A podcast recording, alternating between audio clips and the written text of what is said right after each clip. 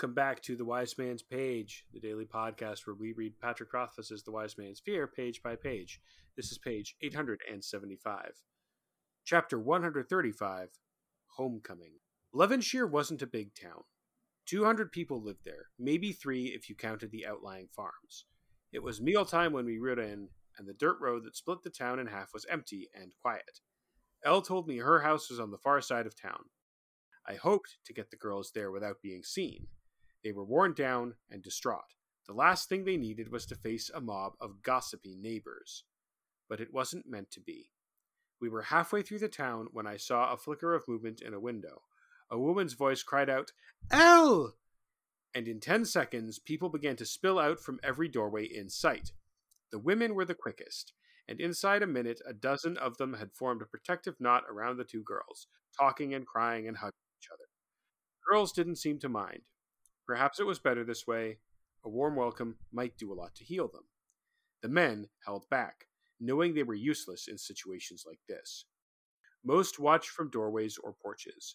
Six or eight came down into the street, moving slowly and eyeing up the situation. These were cautious men, farmers and friends of farmers. They knew the names of everyone within ten miles of their homes. There were no strangers in a town like Levinshir, except for me. None of the men were close relatives to the girls. Even if they were, they knew they wouldn't get near them for at least an hour, maybe as much as a day. So they let their wives and sisters take care of things. With nothing else to occupy them, their attention wandered briefly past the horses and settled onto me. I motioned over a boy of ten or so. Go tell the mayor his daughter's back. Run. He tore off in a cloud of road dust, his bare feet flying. The men moved slowly closer to me, their natural suspicion of strangers ending the page. I'm Jeremy. I'm Jordana. I'm Nick. I get what Rothfuss is doing here. You know, this is sort of an old timey setting. Gender roles are pretty clearly defined outside of the spaces that we've been in. We haven't spent a ton of time among like the the common folk, so we're seeing this demonstrated. I think a contemporary critique of this is that in a fantasy, there's no reason to assume that the traditionally defined gender roles of a space are normative. I guess you know what this is a, an occasion where the the close reading concept that we have on this podcast works against us because this comes in relatively short order after we've spent a ton of time with the Adem, where the gender roles are not reversed but like extremely different. So I guess that this is meant to stand in contrast to the Adem, where like the women here are nurturing and the men are you know useless. There's a like I said, there's a contemporary critique of this, which is that in a, a fantasy setting where you can imagine anything, there's no reason to continue to lay on the gender roles of quote unquote the real world, or I guess I'd say the Western world, unless you're trying to say something about it, which I suppose this passage is. I'm not saying this would be improved if you had like a nurturing male among the pack. I think this this whole sequence seems to me that it's where Rothfuss's critics draw their, you know, those who are now critiquing the still critiquing the text, I should say, and not critiquing his writing habits uh, would would be drawing their ammunition from. And just to head off Jeremy, I am not one of those critics. Like I under I, I get what Rothfuss is trying to do. I see how it's a bit tiresome and how the you know again the discourse has changed since the time this was written. So this no longer if this was ever like uh, cutting satire, it no longer feels that way. I think that it is important to kind of remember the context, the cultural context of this book and I do think it's also important just to like make it clear that no one is suggesting that Rothfuss is saying that like biologically speaking, women are inherently nurturing and men are inherently like emotionless clods who don't know what to do in an emotionally delicate situation like this.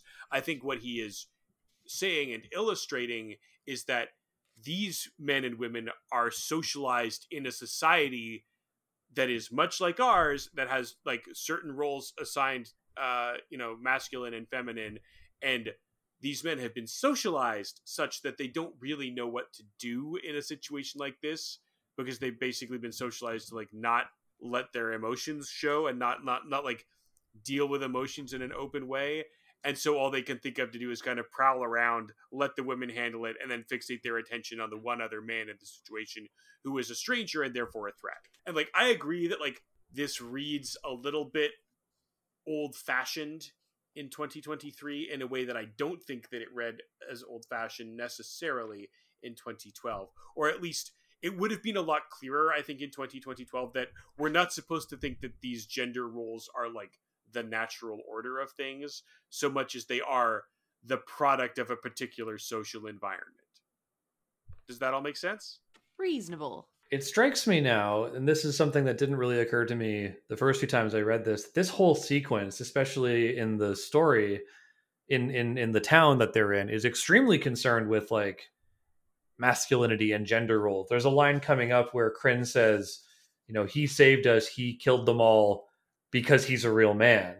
You know, like they he talks they they talk about in in again, I'm breaking our rules here by reading ahead, but we learn how the men of the town rustled up a posse and got fought off by the bandits.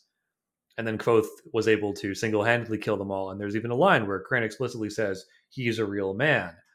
And again, I'm not saying Rothfuss thinks that those that's like a good thing or that is like what it means to be a man.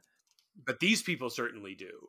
Yeah, they certainly do. And like in light of and it's interesting because the book doesn't spend much time on this. It doesn't belabor the point and be like, this is a theme of the book. But laid up against the Adem, it does feel like it's saying something, or at least it's like asking you to challenge your assumptions about gender and what those roles are and what it does mean to be a man. Does it even you know, do they do they even matter? Is gender a social construct? Spoiler alert, it is. And and further spoiler alert, it is a social construct and that doesn't make it matter any less. The Adem have their own peculiar hangups about gender and like masculinity and gender hierarchy.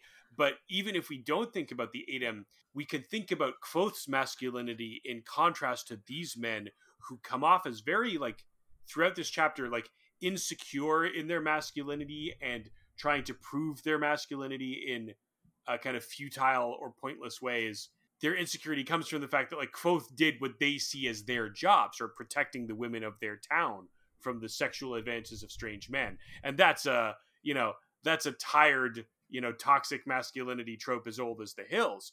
But at the same time, Kvothe does exactly what they all wish they could have done. And Kvothe thinks of that as having been the right thing to do, as the reader are meant to side eye a little bit because we've just had Kvothe's murder and torture of all these admitted sex criminal murder bandits in exhaustive and graphic detail like this is a question that the reader is meant to be thinking about like is, did Kvothe do like really do the right thing is he more of a man than them or are they all trapped in this kind of messed up idea of what it means to be a real man I was about to say that Kvothe doesn't think about it in those terms. Kvothe doesn't waste time thinking about like, is this the masculine thing to do? What do people think about me in terms of my gender? Except that he does have this urge to protect women and he does have this attitude toward Denna and sex workers instilled in him by his father or something. But like Kvothe is not immune to the messaging of the patriarchy. He's not as toxic as as these people. He has some enlightened ideas and he's not as concerned with coming off masculine but he does carry some of these toxic traits i think. And i think that's interesting because I think that when the book was written, those traits were still coded as like good masculine behavior in the same way that like not all men are like that was a reasonable response to to the question being asked at the time. I don't have a point really, but I just I never thought of it in those terms before and it's it's interesting to because again, on this read through that's become more apparent to me that Kvothe does carry these toxic gender opinions, prejudices, but he's not as toxic about it as these men are. He's not so concerned with how he comes off. He's more concerned with like what's the right thing to do and who am I who needs protecting. And so maybe from a contemporary lens it's like sexist to assume that it's a man's role to be protecting women. I don't think Kvothe is thinking of it in those terms. I think it's more in terms of like I have power and women are more vulnerable in this society, therefore women are like on the list of those who need to be protected from from it. In Kvothe's further defense against accusations of toxic, toxic masculinity, he feels that way about women who, generally speaking, do need protecting, right? Like these two women did need somebody to come to their rescue. It could just as easily have been Vashet. It didn't have to be a man who rescued them, but someone sure had to because they they couldn't do it on their own. But I think that that's more to do with Kvothe kind of having like an old fashioned sense of chivalry. And I don't happen to think that the idea of like def- if you are powerful, defending those who have less power than you as a bad idea to have de facto. But it can certainly get caught up in other ideas that are uh, less enlightened. Yeah, well, while what the reason chivalry as like written is not useful is because power and masculinity are the same thing, more or less. I don't have the code of chivalry in front of me, but I think that's one of the reasons it's become like a troublesome mm, guidepost for morality. This would hit different if they were boys, right? Or if if there was a boy and a girl. It would certainly feel more modern if it was if it was like a boy and a girl. And Like, why why is that? Because it's I feel like especially in fantasy the victims are often women. Yeah, and so again, like why is that? because of the patriarchy. Um, Sorry, this isn't of a quiz. I'm genuinely- I'm genuinely, like, curious most of about- the people who write high fantasy have uh have been men for the for like a long time, and like I feel like only only now are we really starting to see more women getting famous for that sort of thing. Like I feel like like if you think about like like old timey high fantasy, who's the most popular?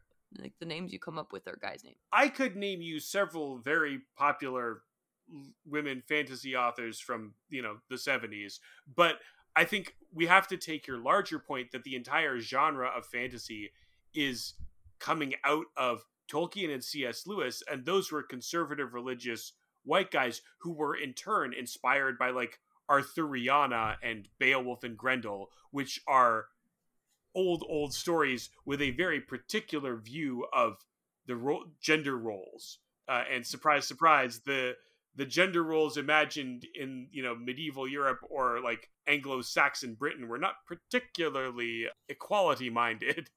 Yeah, and so while this isn't like cutting edge by today's standards, how could it be? It's a product of its time, but I think that by its own by the standards of its time, this is a pretty feminist lens because prior to the time this book was written, this story would have just like arc would have ended here. He would have like delivered the girls back and like everyone would be happy and that would be it. But Mhm. it's engaging with a uncomfortable reality of how at the time and still in many places in the world the like worth of a woman is measured by her sexual desirability and that idea of you know of being soiled or not. And so by engaging with that by not ending the story ah we've brought it full circle. We're back to the the larger theme of the whole the whole series. The question of where the story ends is really important because you make it about something different. You change the nature of the story by saying you know and they live by, by where you put and they lived happily ever after so like i think that is what is challenging and that is sort of the feminist lens that this book at this time brought to it is by not saying you know and he rescued them from the bandits and they had a happy life. It's by now engaging with like well there's in the society they live in there are It's these implications. Yeah it's complicated and like their their struggles aren't over. I do think that this is in a good place in the book in to contrast the Adem. definitely It's happening right after the Adem. We just spent a lot of time es- essentially in in what feels like the other side of this. And suddenly he's like sort of in in opposite world from from the Adem where like things are just not the same and it's very obvious. but the Adem are toxic in a different way, right? That's one thing I like about it. It would have been easy to be like, here's a perfect society where they have no gender, or you know, they have like different gender norms, and everyone is happy with it, and there's no problems. But the Adem have their own like trends toward toxicity and the attitudes that they have toward gender. It's just very different from ours. And and I again, that's like more apparent to me on this read. I like that we're discovering these things.